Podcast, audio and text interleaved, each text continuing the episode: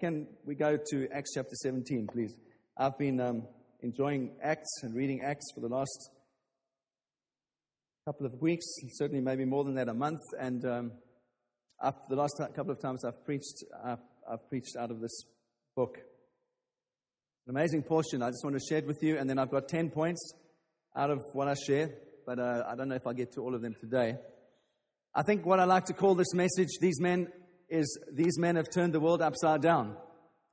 These men have turned the world upside down. I think an alternative title for this message could be Living Free from Religion. And you'll see as we go through what I mean. But Acts 17, the first nine verses, Luke writing, he says, Now when they had passed through Amphipolis and Apollonia, they came to Thessalonica, where there was a synagogue of the Jews. And Paul went in as was his custom.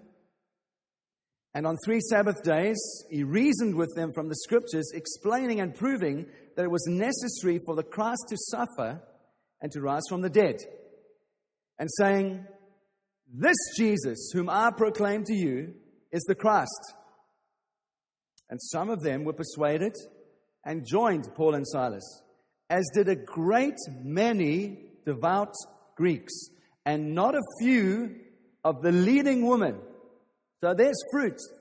Paul preaches, he preaches the Christ, uh, uh, preaches the Messiah, Jesus as Messiah, and it says there's, some, there's, a lot, there's a lot of converts, all right? But the Jews were jealous. And taking some wicked men of the rabble, they formed a mob. And they set the city in an uproar and attacked the house of Jason seeking to bring them out into the crowd. And when they could not find them, they dragged Jason and some of his brothers before the city authorities, shouting, These men have turned the world upside down and have come here also, and Jason has received them, and they are all acting against the decrees of Caesar, saying that there's another king, Jesus. And the people and the city authorities were disturbed when they heard these things. And when they had taken money as security from Jason and the rest, they let them go. Lord, I pray you would help me now as I preach, that I'd preach only your heart. This would come, message would come with grace and with anointing. And Lord, I pray it would, it would bear much fruit into every single life and every single heart here this morning. You know, as I've been reading the book of Acts, it seems that wherever Paul, Silas, Peter, wherever they went and they preached Christ in the New Testament, they preached Christ in the book of Acts, their message was accompanied by strife and disorder. Their message was accompanied by chaos. Their message was accompanied by rioting. And it seems that there was tension as they preached, and often before there was peace, there was chaos. And I began to ask myself, as a, the last month or so, why was that? What was the source of the tension? Really, when we look at the gospel, are we, are we wanting to say that the thing that should accompany the preaching of the word of God is strife, tension, and mobs and rioting? Is that really what we believe? Or is the, um, is the truth of the kingdom about righteousness, peace, and joy in the Holy Spirit? And I'm throwing these out as questions this morning. Um, when the Jews in that portion we read, when they came and said these people turned the world upside down, I've been asking myself, well, what about the kind of gospel that we preach? Is it turning anything upside down? Is it just maintaining the status quo? Is it making any difference to this community? Or, or is us gathering each week as a, as a believing community just kind of meeting with our mates and, and having a good time and feeling good, the goosebumps as we worship and praying for some people to be healed. And that's all very well and good. But are we having any impact into the world? Is our gospel turning the world upside down? Is the gospel that we preach here turning your life upside down? Or is it just maintaining your life in a nice sort of middle class way? Please hear my heart. I'm just, I'm just trying to ask some questions. I've been asking myself these questions. Why, why did the Jewish community feel so threatened by the gospel that Paul preached? So let's take a little look through um, the book of Acts. And I'm just going to mention some chapters. You can go and have a look for yourself in your own devotions. Write these things down if you'd like, or listen to the podcast and go for your own study. Go and have a look and check out what I'm saying. Right from the beginning, Luke, who is the author of Acts, he presents the death of Jesus as a gross miscarriage of justice. Pilate did. He did sentence Jesus to death, absolutely. But if you go and read the story in Luke 23 and 24, he already, Pilate, had already pronounced Jesus not guilty. And then he goes against his better judgment in pressure to the mob. And Luke presents this as a miscarriage of justice. Secondly, if you go to Luke 23, for example, you'll read of Herod Antipas. And he agreed that all the charges brought against Jesus shouldn't be taken seriously, that they were not issues of politics. And so, as you go through the book of Acts, and if you read, you'll see that all the way through Acts, the political officials, the civic authorities, both Gentile and Jewish, seem to show goodwill to Paul and his disciples and those that preach the gospel. And at the very least, admitted that there was no basis for the charges that were continually brought against these men as they preached the gospel. That's true in Cyprus, where, where Mario comes from, a good Greek stock of Cyprus, all right? If you want to read with me, we're going to go to Acts 13. I'd just like to read a portion there. Because here we read of Paul and Barnabas, and they're speaking to the Cypriot proconsul, all right? They've gone on one of their journeys, and they're speaking to one of the Cypriot proconsuls. And it says this from verse 7. He was with the proconsul Sergius Paulus, a man of intelligence who summoned Barnabas and Saul and sought to hear the word of God. So this man is hungry to hear the good news of Jesus. But it says, Elymas the magician, for that was the meaning of his name, opposed them, seeking to turn the proconsul away from faith. But Saul, who was called Paul, filled with the Holy Spirit, looked intently at the magician and said, You son of the devil. we are so nice, aren't we? we don't, we're politically correct in every way. You'll never turn around and call anyone a son of the devil because we'd just be so scared that we'd get sued or whatever. But the Bible's clear. You're either children of light or you're a child of the darkness. I mean, that's what we believe. that's what I believe. I was once a child of the devil, and now I'm a child of God. I'm not sort of halfway in between. The darkness is gone and the light has come. The old is gone and the new's come. Once I was just conforming my life to the prince of the air. Now I'm salt and light to the community. Do you believe it? Good, because this is the gospel. The gospel is not gray in these areas. This is the gospel. You son of the devil, you enemy of all righteousness, full of deceit and villainy, will you not stop making crooked the straight path of the Lord? So he's saying, You're corrupting the message. You're trying to corrupt what I'm saying. And now behold, the hand of the Lord is upon you, and you will be blind and unable to see the sun for a time. I, I want some of that power in my life. It comes with the preaching of the gospel. And it says, immediately a mist came over him, darkness fell upon him, and he went about seeking someone to lead him by the hand. Immediately he struck blind. He cannot see a thing. Little sentence now. Then the proconsul believed. yeah? Then the proconsul believed. Oh, yes, I've seen now. Yeah, there's power. This what you're saying is true.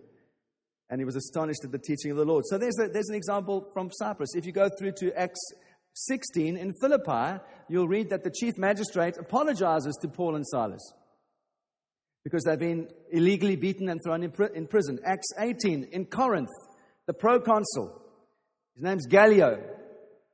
He sees the charges, uh, he says the charges brought against Paul uh, were matters of internal Jewish law. They've got nothing to do with politics. He declares Paul guilty of, uh, guiltless of any Roman law. Ephesus, which was the leading city of the Asia Minor, Acts 19, you can have a look from verse 31. The chief executive officer, and in fact, the, the, the, the um, probably the chief engineer of the city, absolves Paul of anything in the nature of pu- public sacrilege. He says, You've done nothing wrong. Paul's last visit to Judea during the reign of Festus and Felix, you can read of that in Acts 24. Both of them say there are no substance to the charges that have been brought against you by the Sanhedrin. Sanhedrin. King Agrippa agrees with Festus that Paul had done nothing wrong and that he should have been discharged. All the, all the charges should have been discharged, but Paul has already appealed to Rome, and so he has to go, ro- go to Rome to await his uh, trial there. And even in Rome, Paul is free to minister while under house arrest. And what I'm just trying to drive at is the simple thing that throughout the book of Acts, Luke makes it absolutely clear that whenever there's strife and chaos, it's not due to the message that is being preached, it's due to opposition from the religious authorities of the day. And this is not an anti Semitic message, this is an anti religious message. Okay? And I want to make a stand against religion this morning in terms of this community, in terms of my own life, and in terms of I trust the true gospel. It was the priestly establishment, it was the Jews, it was the, the, the, Pharisees and the Sadducees who both persecuted Jesus in the court and they persecuted Paul later. Most of the disturbances, if you read the Gospels, were fomented by local Jew, Jewish communities who refused to accept the gospel. And as they refused to accept the gospel, they were annoyed when anyone else accepted the good news. And on that basis, they, when Gentiles believed, they got really upset. So I want to just look at briefly a little cameo of the Sadducees and to see why they might have been upset, a little cameo of the Pharisees, and then we're going to look in terms of our own lives and say, God, is there any religion in me? Because that's the important thing, all right? There were three groups of, of people in the New Testament that were trying to influence Jewish, the Jew, Jewish community. The one was the Pharisees, the other was the Sadducees. The third group was called the Essenes, who were more aesthetics. They removed themselves from the community and they, um, they majored on uh, holiness and uh, purity. And, uh, you know, the, the, the, Dead Sea Scrolls, they think, were written by the Essenes, and they were kind of a little bit on the outside of society. They, didn't, they weren't living in Jerusalem with all the common people. They were kind of like a little bit aesthetic and removed, a little bit monkish, if you like. Okay? So I don't want to speak about them too, today, too much today, but we can maybe look at that later. Now, the Sadducees were very interesting people. You see, and the high priest was a guy called Caiaphas. I'm sure you've learned that, know that name. But the Sadducees were wealthy. The Sadducees were landowners. The Sadducees were those with power and political influence in Jerusalem who owned land who owned property, and they came from a long line of priests. It was in their lineage that they were the priests. And so they had a lot of material wealth and influence, all right? And there's a Jewish historian called Josephus. Anyone heard of Josephus? And he writes on the, the uh, history of the Jewish people. And he even says, as a Jew, he said that he says that the Sadducees were known for their unfriendliness, even to each other. They didn't like each other. They didn't get on well with each other. He also says that they were very unpopular with the common people. And thirdly, he says that they also were known to be cruel judges. See, that's what religion does to you. Always right. You're so right, and any compassion in your heart is dissipated away, and it comes to be all about being right. Who is right? Who is right? Who is right? And the Sadducees were right about everything, but they didn't have the heart of the gospel. And so when you read the story in Mark chapter 11, for example, and Mark 14, when Jesus comes into the temple and he clears the temple, why do you think the Sadducees reacted so quickly and immediately and brought them before to be accused? Because it was their financial interest that was being undermined. They were the ones making the money out of making the money in the temple, out of the, the ritual sacrifices, selling the doves and the rams. They were making money. That's why they were so upset. And later, James, who's Jesus' brother, he's killed by a Sadducean priest, chopped his head off. And the Sadducees only embraced the Pentateuch, the Old Testament, the five books of Moses, and that's why they, that explains why they did not believe in the resurrection. And that was another major stumbling block for them in the preaching of Jesus. And you can read in Mark 12, for example, Acts chapter 4, wherever the resurrection of the dead is mentioned, it's a big issue for the Sadducees because they didn't really believe in the resurrection of the dead. All right? And they majored on human responsibility. It is our responsibility to be holy before God. Does that sound familiar? Any of you been there that you feel responsible to, before, to be holy before God? that it all depends on what you do. And so they emphasized the law and they majored on the law and the Old Testament now. Now, the, the, the Pharisees also very interesting. They lived in Jerusalem and they were divided into three schools the disciples of Shammai, Hillel, and a man called Gamaliel. Now, Paul was a disciple of Gamaliel. And they were more concerned about the administration of the temple. They wanted to get everything right in the temple. So they were very, very concerned with how things ran in the temple. Also, they were quite pragmatic.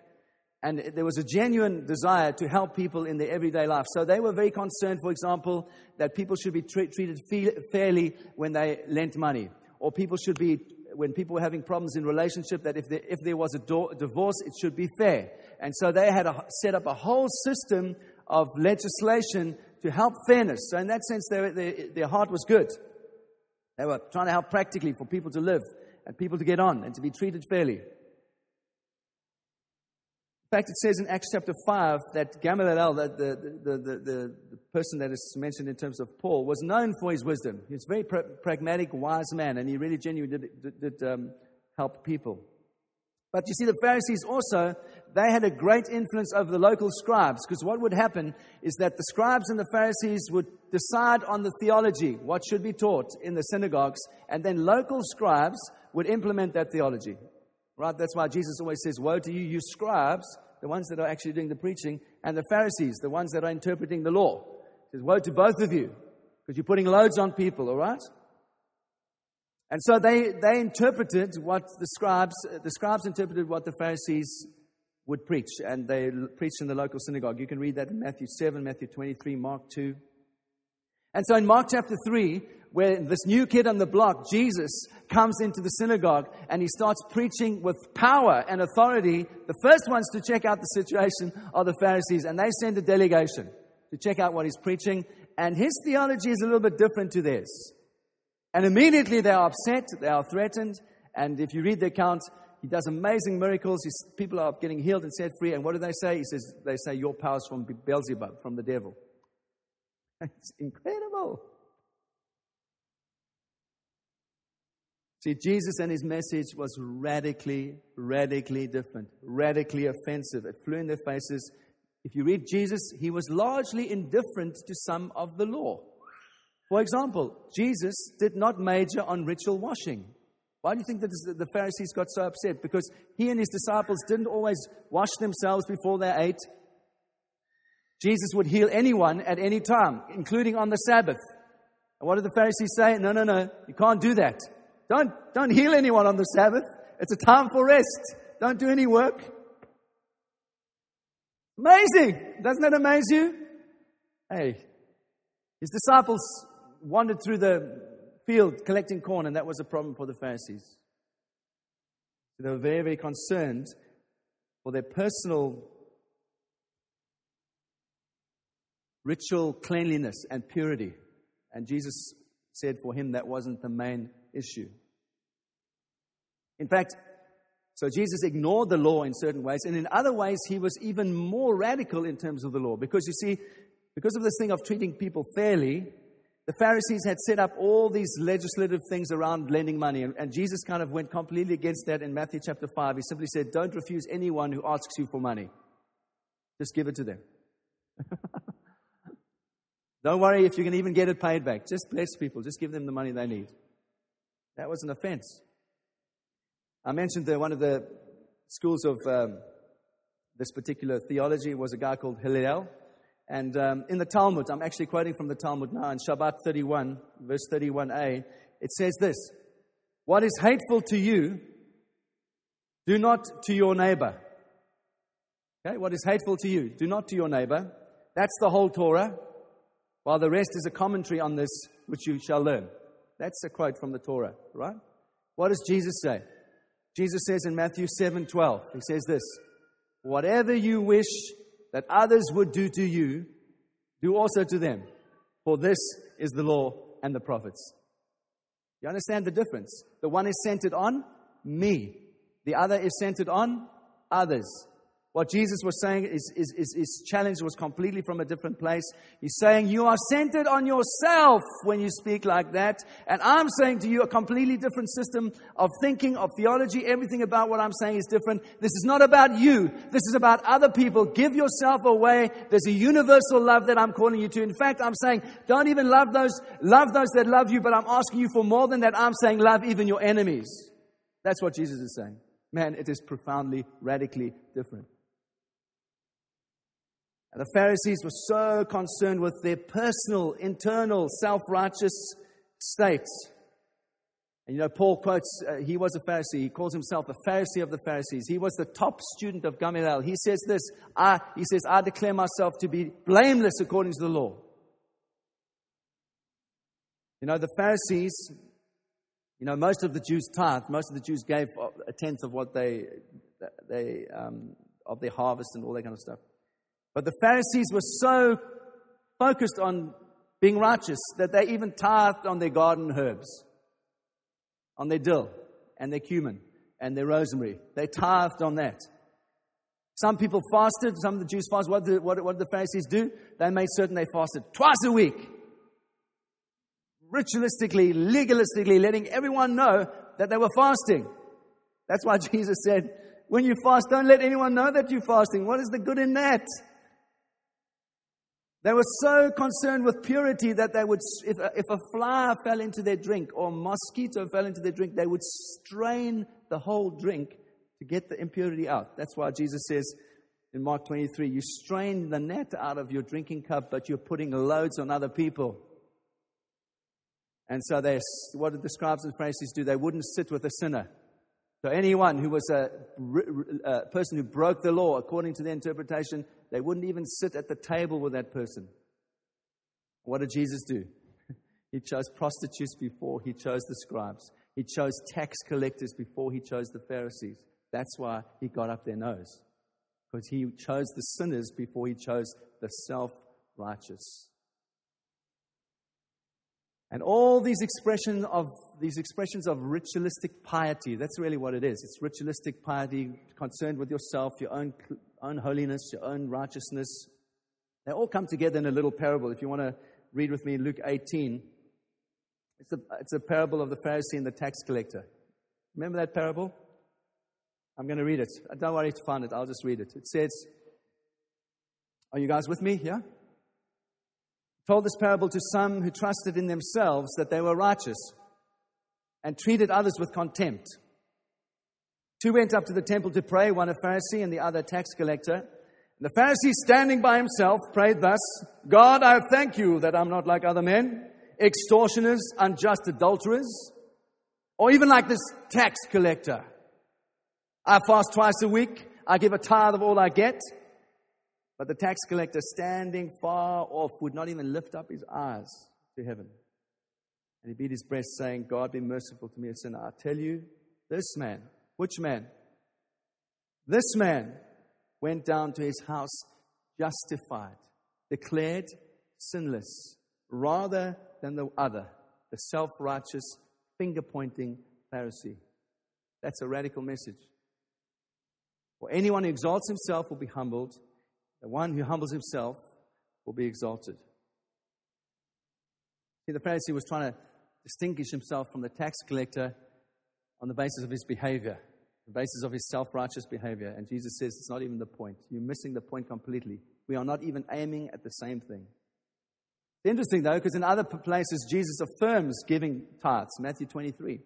And he says, Woe to you, scribes and Pharisees, for you tithe on your mint, your dill, your cumin but you have neglected the weightier matters of the law of justice, mercy, and righteousness. You should have done the former without neglecting the latter.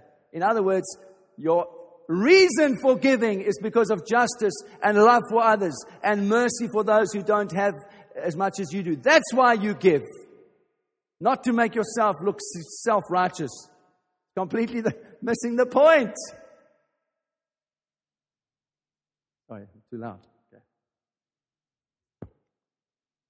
And you know, Solomon, this, this, was, this was the heart, this actually is the heart of what Jesus has been, uh, heart of what God had been trying to say to his people for centuries. Because if you read Ecclesiastes, it's written by Solomon, right? Can you go with me to Ecclesiastes 11? At the, uh, just at the back of the New Testament, just look in the index if you can't find it quick, quickly. We're going to read six, nine verses. I'm going to make some comments out of that. Ecclesiastes, written by Solomon. It says, he says this. He says, Cast your bread upon the water, for you will find it after many days. Give a portion to seven, or even to eight, for you know not when disaster may happen on earth. If the clouds are full of rain, they may empty themselves on the earth. And if a tree falls to the south or to the north, In the place where the tree falls, there it will be. That's one of those confusing verses in the Bible. What does that mean? When the tree falls in the forest, there it will be. Okay, well, let's go.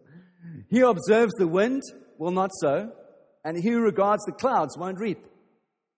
You do not know the way the Spirit comes to the bones in the, woman of, the womb of a woman with child, so you do not know the work of God who makes everything. In the morning you sow seed, and at evening withhold not your hand, for you do not know which will prosper, this or that, whether both alike will be good. What is Solomon saying? He's saying something very basic. He's saying the same thing that Jesus said in Matthew chapter 6.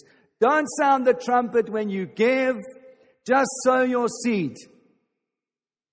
Don't want to be seen by others to be doing charitable acts. Just your Father in heaven sees. Just sow your bread on the water. You know what he's, he's saying? He's encouraging us, all of us that have, those that are rich, to do good to the poor. He's just saying, give it away, give it away. And he doesn't just say it once, he says, do it six or seven times. In other words, it doesn't matter if you feel like it's even being lost. You just sow your seed, and in due time, God will bring the harvest. And then he says, um, don't bother to look at the clouds. You know, there's, there's things that are saying, well, I shouldn't do this. There's a storm coming.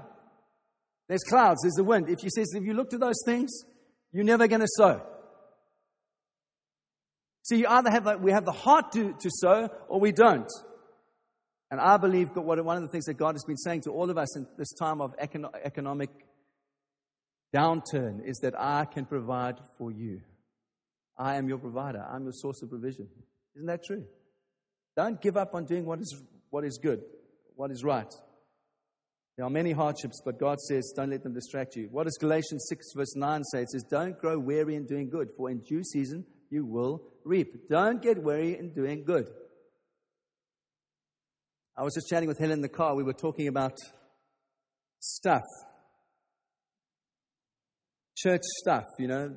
There's different people that have different styles. And everyone has a yuck factor to their style, right? So you might not like some of my style. You might find it a bit yuck. There's certain other things that I find a bit yuck. Certain expressions of preaching or way that people say the Holy Spirit must move. I find some of those things difficult. But you know what is the key? This is true spirituality, is taking care of the poor and giving yourself away. And so there's some that are going to have a yuck factor for me that are blessing the poor.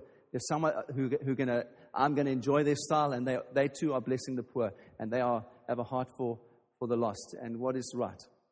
Well, I've just got to get over some of my yuck factor. So do you. So we can see the kingdom come. Why did Jesus say then, if he was so you know, I mean, the Pharisees, they were serious about their relationship with God. They were really trying hard to please God. They really were. Genuinely, they were. And why, was, why did Jesus then say in Matthew 5.20, why did he say this? I tell you, unless your righteousness exceeds that of the, the scribes and the Pharisees, you'll never enter the kingdom of God. Why, what did Jesus mean by that? Why did he say to Nicodemus, you have to be born again? You must be born from above. Why did he say that?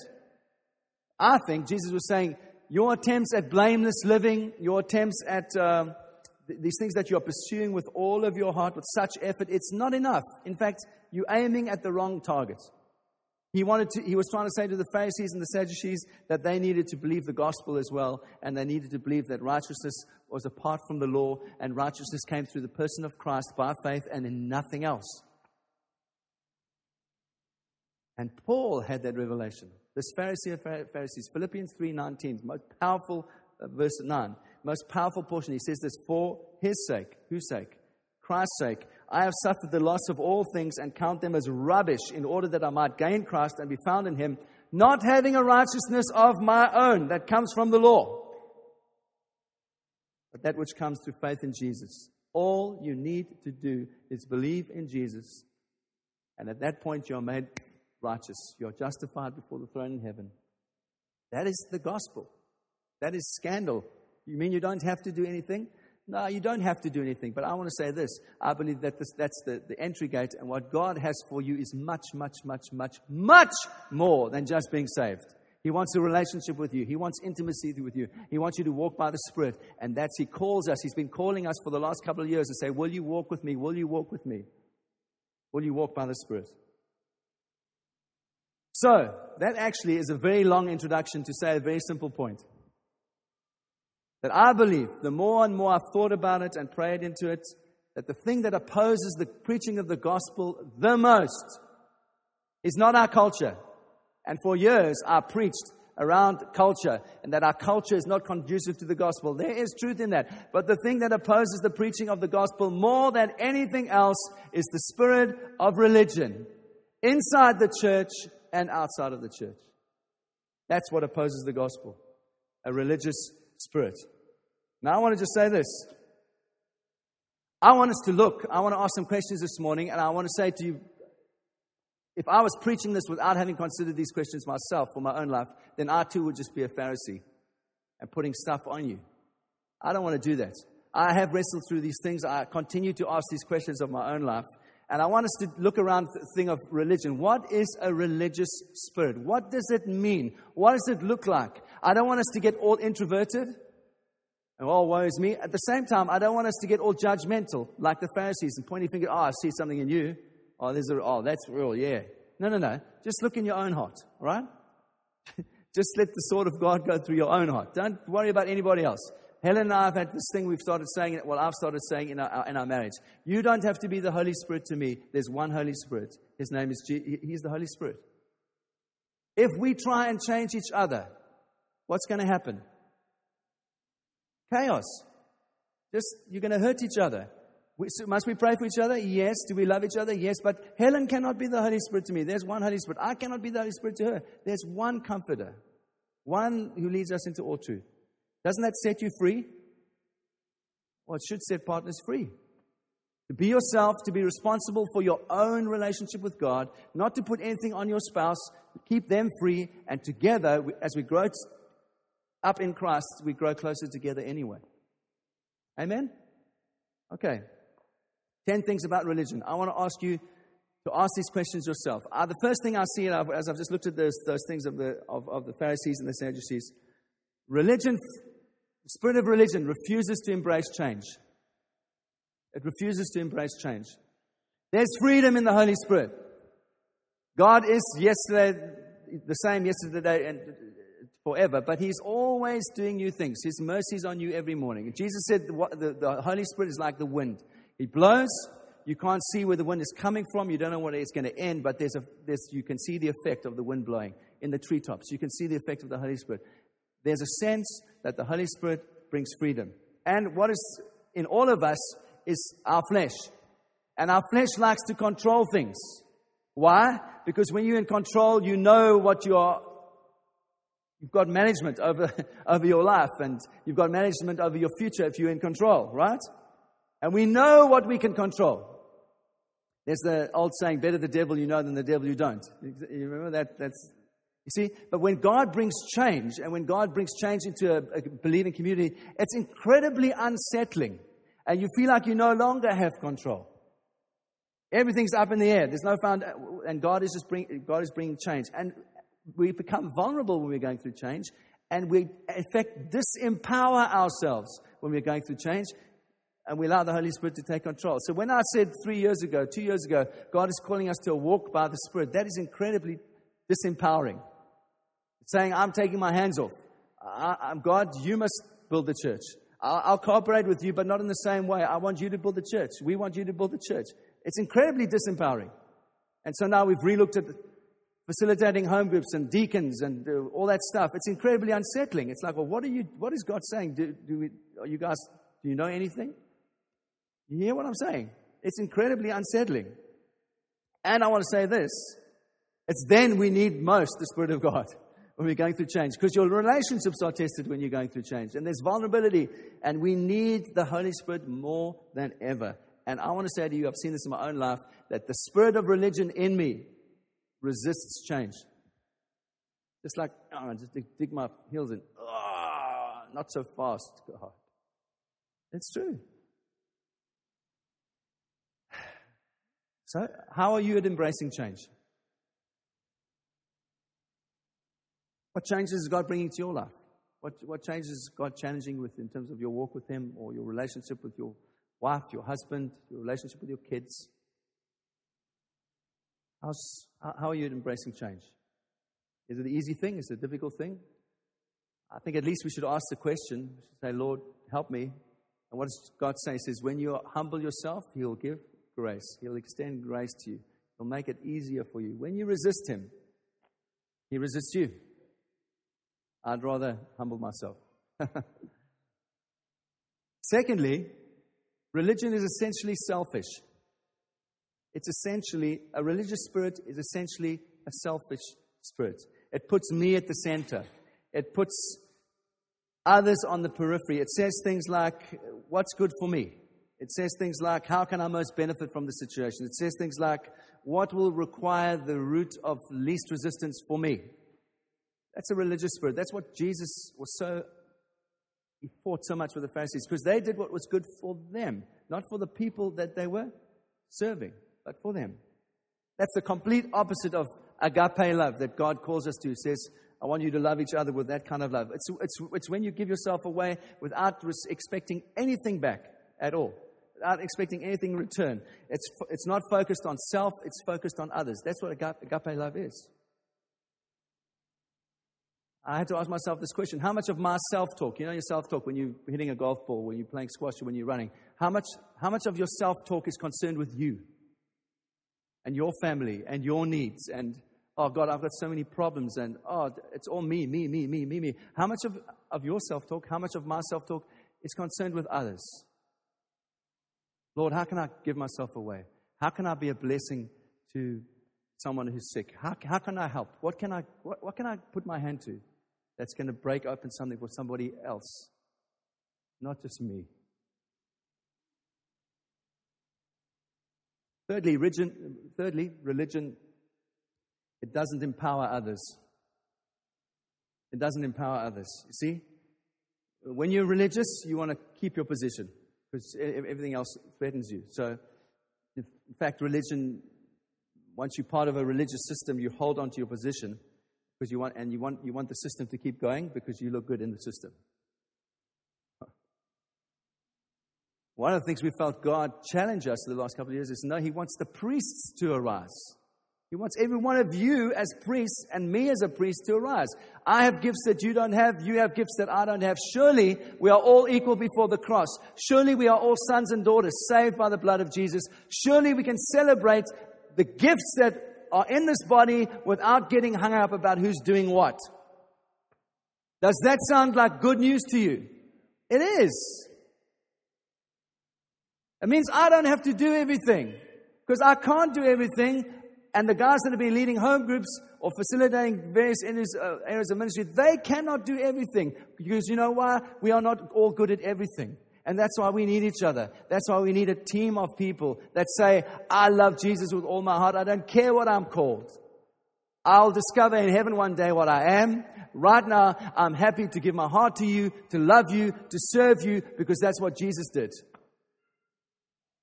And by the way, he died penniless, propertyless, and naked. Perhaps there's a cost to serving each other. Well, I trust if you are being encouraged this morning, all right? So I want to ask you another question. How do you feel about others taking center stage when it's your particular gift? Because that really is the test, isn't it? That's where, is there any religion in me? When someone else is a much, much better preacher than you, and you've got a desire to preach. When someone else is a much, much better worship leader than you, and you've got a desire to lead worship. When someone else is just good at hospitality, and every time, and you long to be better at hospitality, and someone else has just got a gift, how does it make you feel? You feel threatened? You feel like on the back foot? Or can you celebrate with that person and say, Bud, you, every time I come for a meal at your house, is just the most pleasurable thing. Thank you for your generous hospitality? Or do you say, no, it makes me look bad? You know what I'm saying? Fourthly, religion embraces subtle legalism rather than bringing complete freedom to people. Rather than bringing complete. Now, I found this in terms of leading a church, and uh, I know that's changing how we lead. We, we, definitely want to try and lead much more in terms of a team context. But You know, you can, you can put subtle legalism on people even when you don't intend because, to, to, to tend to do that. And because I've already talked a little around money, I thought it would be a good, good example to use. Because um, I believe in giving. I believe what I said out of Ecclesiastes. We should sow and cast our bread on the water. I, I, I believe we're called to give generously. We are called to give out of what we've been blessed with, with joy, without compulsion, not anyone knowing what we are giving. My personal conviction is this, is that the baseline for that should be a tenth. And it's, um, I believe that the gospel of grace calls us to more than that. It's, that's why I like the term super tithers, that we actually start at and we go much further than that in terms of our generosity. I don't believe that we give legalistically, and I don't believe giving like that in terms of finances brings us under the law, because that's the other thing I've battled with in the last couple of years. If you use the word tithe, people say you're bringing law on me. Well, I don't think that's true. I'm comfortable to use the word give, giving, but I think it should be at least one tenth, and I've got reasons for saying that. And I, I want to say that grace always inspires us to more anyway. Giving like that doesn't bring you under the law if you give generously without compulsion, knowing that God is your provider. Okay? So that should set you free. Right? I also believe, this is where I don't believe in Malachi 3 and I don't believe in Deuteronomy 28 because I've heard this preached so often. And generally it's preached with guys with big churches who have a building project or they have 25 staff members. They've got a big church machine. And now they need to keep the big church machine going. So instead of trusting God and saying, God, you are provider. We trust you with our future. It's subtle law is put on people and and I've preached Malachi 3, so I'm not without blame. But phrases like this come up. If you do not give, you cannot rebuke the devourer in your life. Anyone heard that before? Now, is that putting law on you or is that bringing the gospel of freedom to you? That is putting law on you. Deuteronomy 28 the blessings and curses. I choose life. And if I, if I, do, if I do this, God has to respond and He has to do that. No, no. Can I just say, this is my absolute conviction that you are blessed because you are a son of God for no other reason. He pours out his blessing upon you. In fact, how's this for your theology? The scripture says that he pours out blessing on the righteous and the unrighteous. How many, how many of you heard of the, uh, have heard this? God is blessing me in my business because I'm a Christian and I give. No, no, no. God blesses pagans in their business and they give nothing. It's not because you give, it's because you are his son that he blesses you, or you are his daughter. That should set you free. Amen. Thank you, Andrew. We're all called to walk of faith. You are called to walk of faith. I'm called to walk of faith. Pastors, elders, church leaders, we're all called to walk by the Spirit. It's God who's our provision. And I want to say this in terms of, of this economic climate. We as elders, Mike and I, do not want to be a financial burden to this church. You hear me?